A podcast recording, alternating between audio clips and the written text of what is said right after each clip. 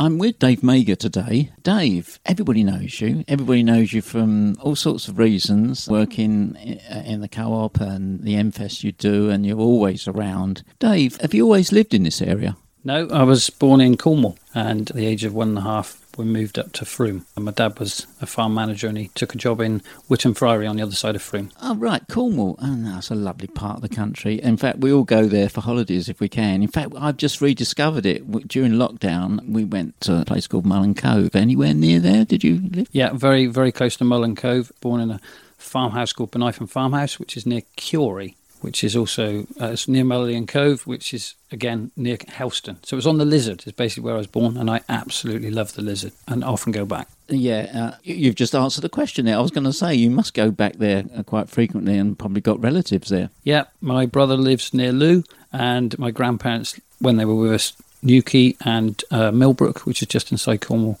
But I've got other relatives still down in that neck of the woods. Yeah. So you moved to Frome, but you must have been, you said, how old? About a year? Year and a half, 1971.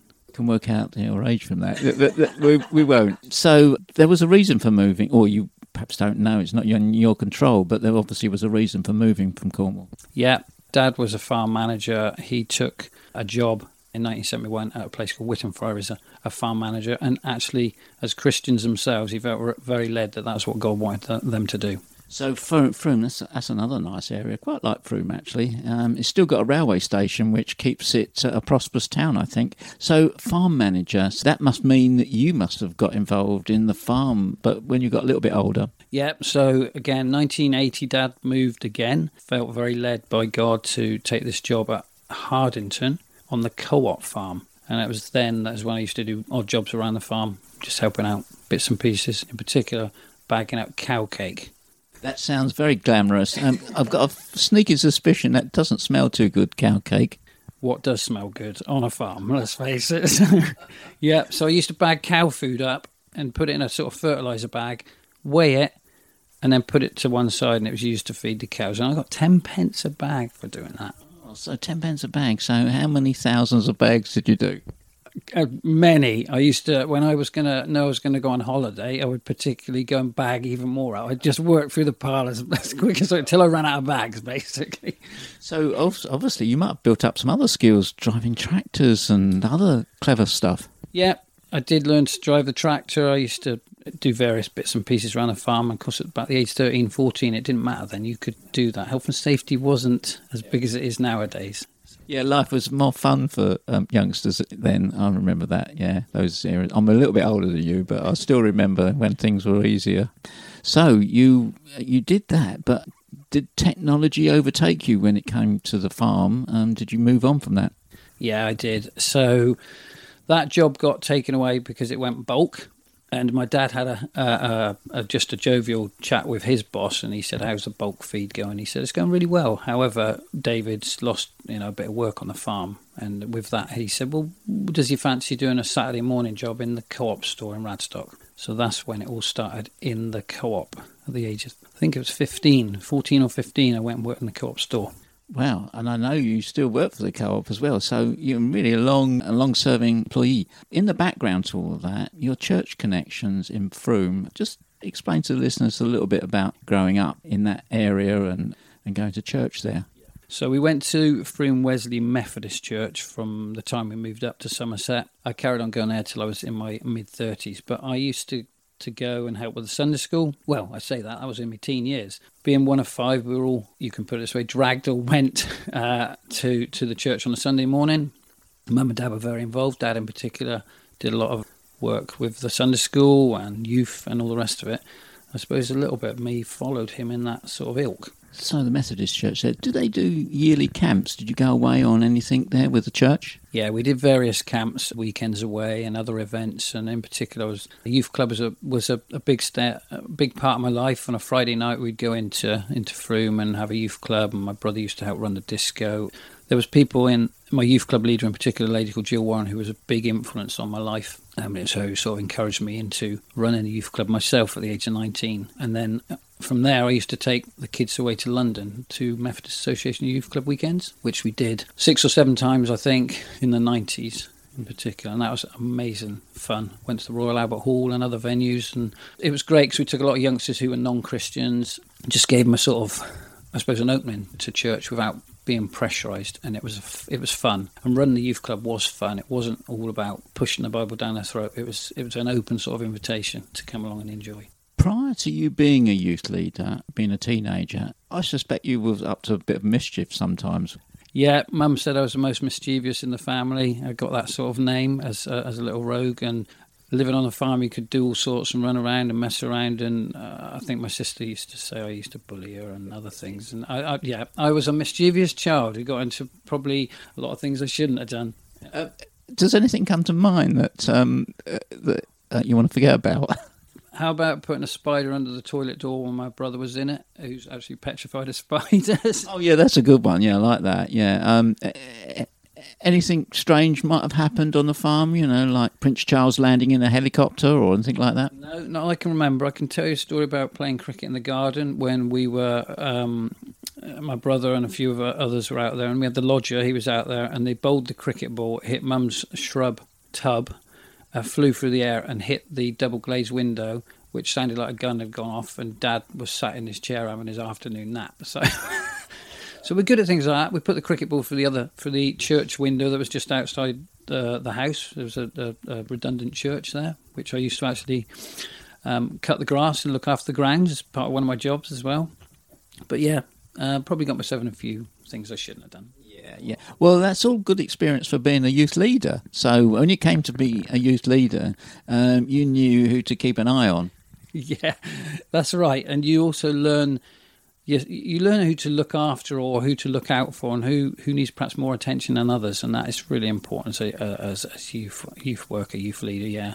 And doing the Sunday school from mid teens and taking on the youth club in my latter teens was massive to me. I did that for 11 and a half years. I ran the youth club at the Methodist Church. To see so many youngsters um, have an opportunity to get to know God, to get to know people of their own age group, have fun, uh, go off and have weekends together, and just get a snippet of what being a Christian is about. As a Christian, it was important to, to set set a good example. And as you say, being a mischief myself, it, it sometimes made it a bit easier in a way. so.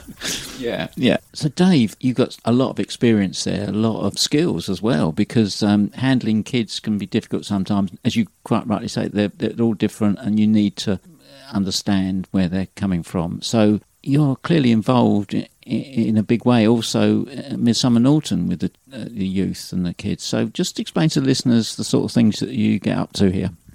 Yeah, so well now now I'm at Welton Baptist Church. Um, I'm involved with the Voltage Group.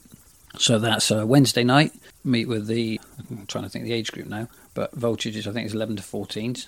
We Wednesday night is a bit of a fun night. You know, games and fun activities depend on the time of year.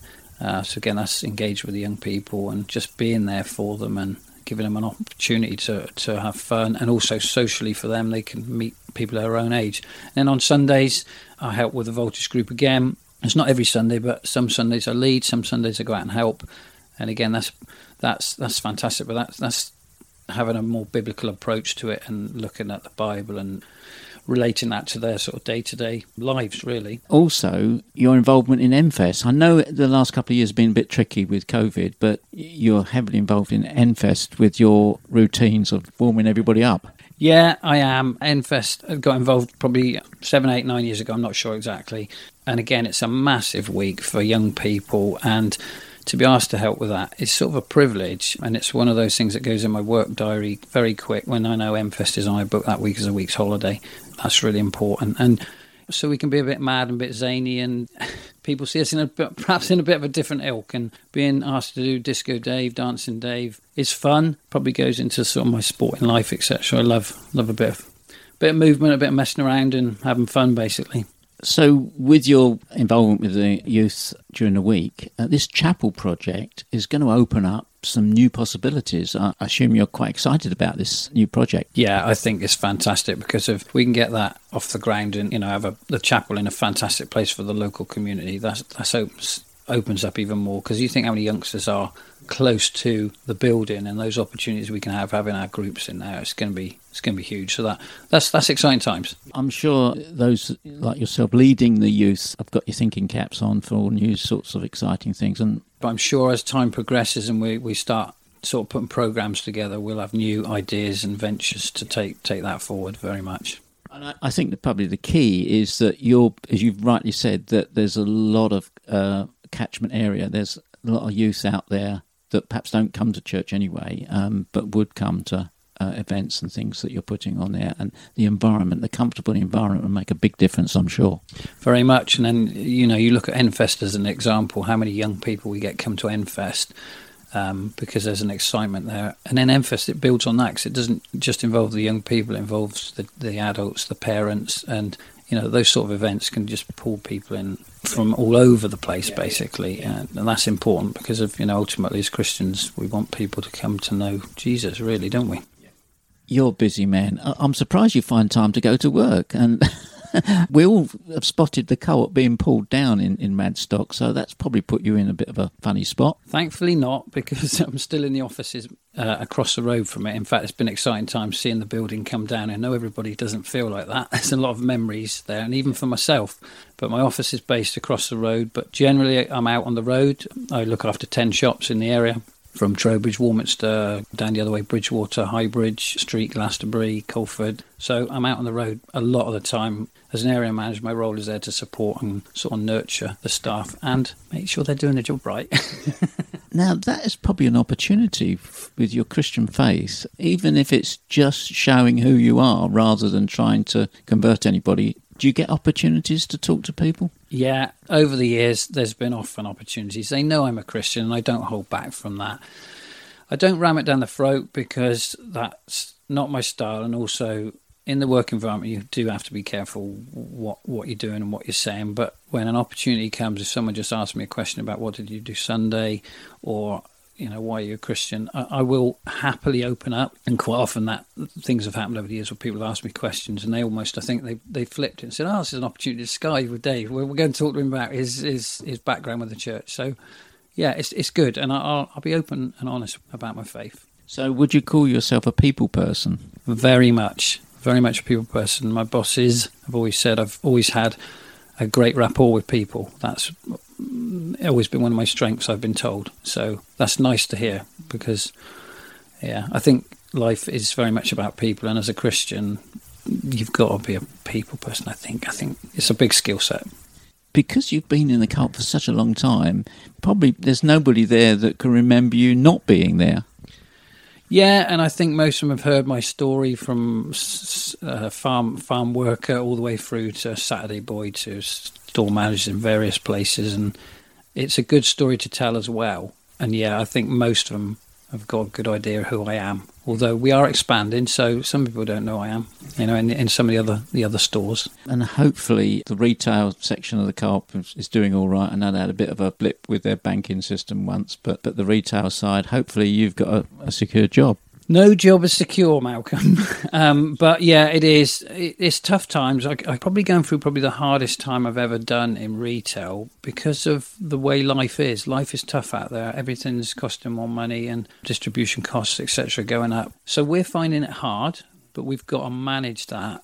But it is up in the ante, and I must admit, and my house group certainly know this that I'm finding things tough at times, and and having to manage people and be a little bit harder than perhaps Dave Mager's style is has been a challenge. But God puts us in places for a reason, and I think the style of manager he wants me to be is to be kind and you know put my arm around people in that sort of fashion, which isn't always easy, and there's been some tough decisions to make over the last two years in particular. But the co-op's always come across as a, a friendly sort of organisation, obviously from its roots, uh, and hopefully that still exists very much, very much an ethical firm, and Radstock Co-op are an ethical firm, and that's sort of what has always helped me with being in that environment. I mean, I did dip out for a bit. I went and worked for Lidl's for a year, which actually was totally the opposite of, but it learnt me quite a few things going there. But ethically, Radstock Co-op are really good. They do look after their people. They might not all agree with that, but when you look at some of the big guns, as you say, there's a big difference to how people operate Now, Dave, um, interests. Now, I understand sport is plays a big part in your life, and also music. You used to be a DJ by all accounts. Yeah, so in my late teens and in my 20s, when I ran the youth club, my, my brother had the disco, and when he went off to university, I took the disco on. So I'd take it to the youth club every week and did the disco, but also did like local weddings and family parties and things. If I was asked to do it, I would I would do do some DJing. So yeah, rather a large vinyl record collection in the loft. That's a nice little earner as well, earning a little extra pocket money.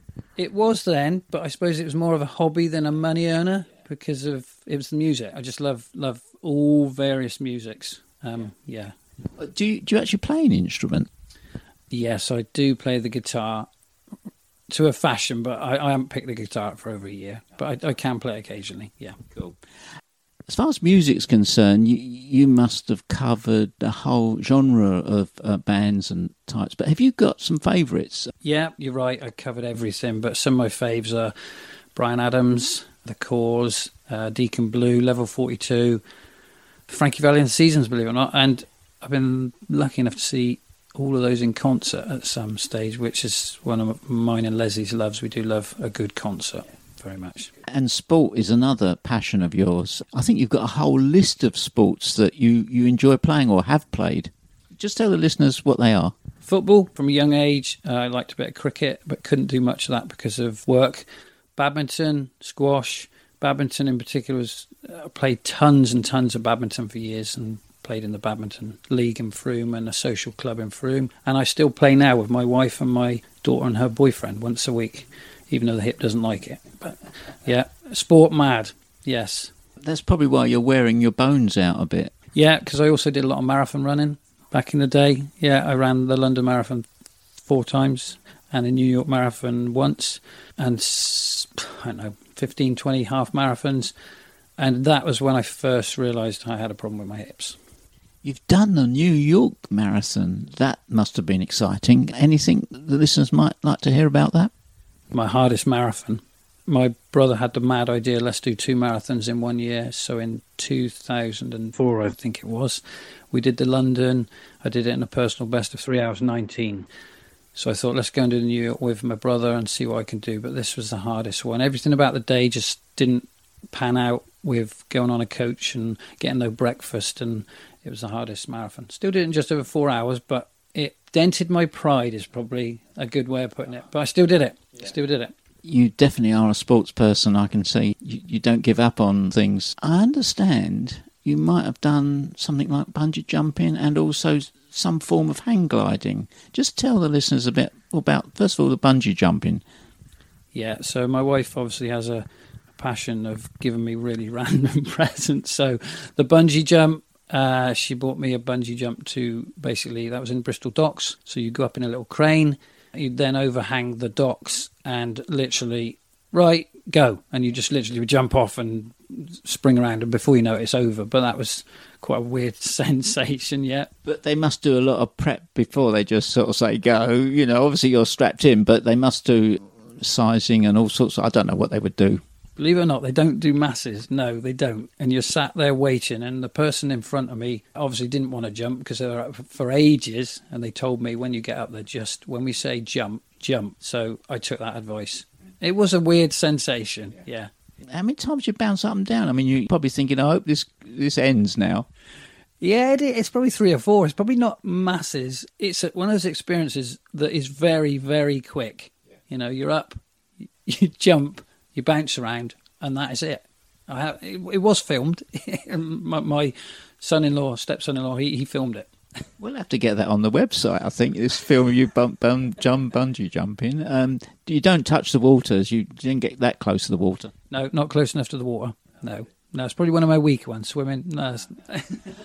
I understand you were flying around over the Cheddar Gorge in a, a machine driven by an elastic band. Just explain to the listeners about that. Yeah, another another birthday present for my wife, believe it or not. So I don't know what she's trying to do. So over Cheddar Gorge, they got these like gliders, lightweight gliders, that basically is is propelled into the sky by a giant elastic band, and then you literally are sat like a bird gliding in midair, which is actually a phenomenally amazing experience. looking out over it was Cheddar Gorge was absolutely sensational. Really good experience. Is that on your own or with a pilot? with a pilot. I don't think they'd send me up on my own. Probably never come back down properly. Oh, what a relief! Mind you, you you seem very fearless, and all the things you do. It wouldn't have surprised me if you had to do it on your own. So, did you enjoy that?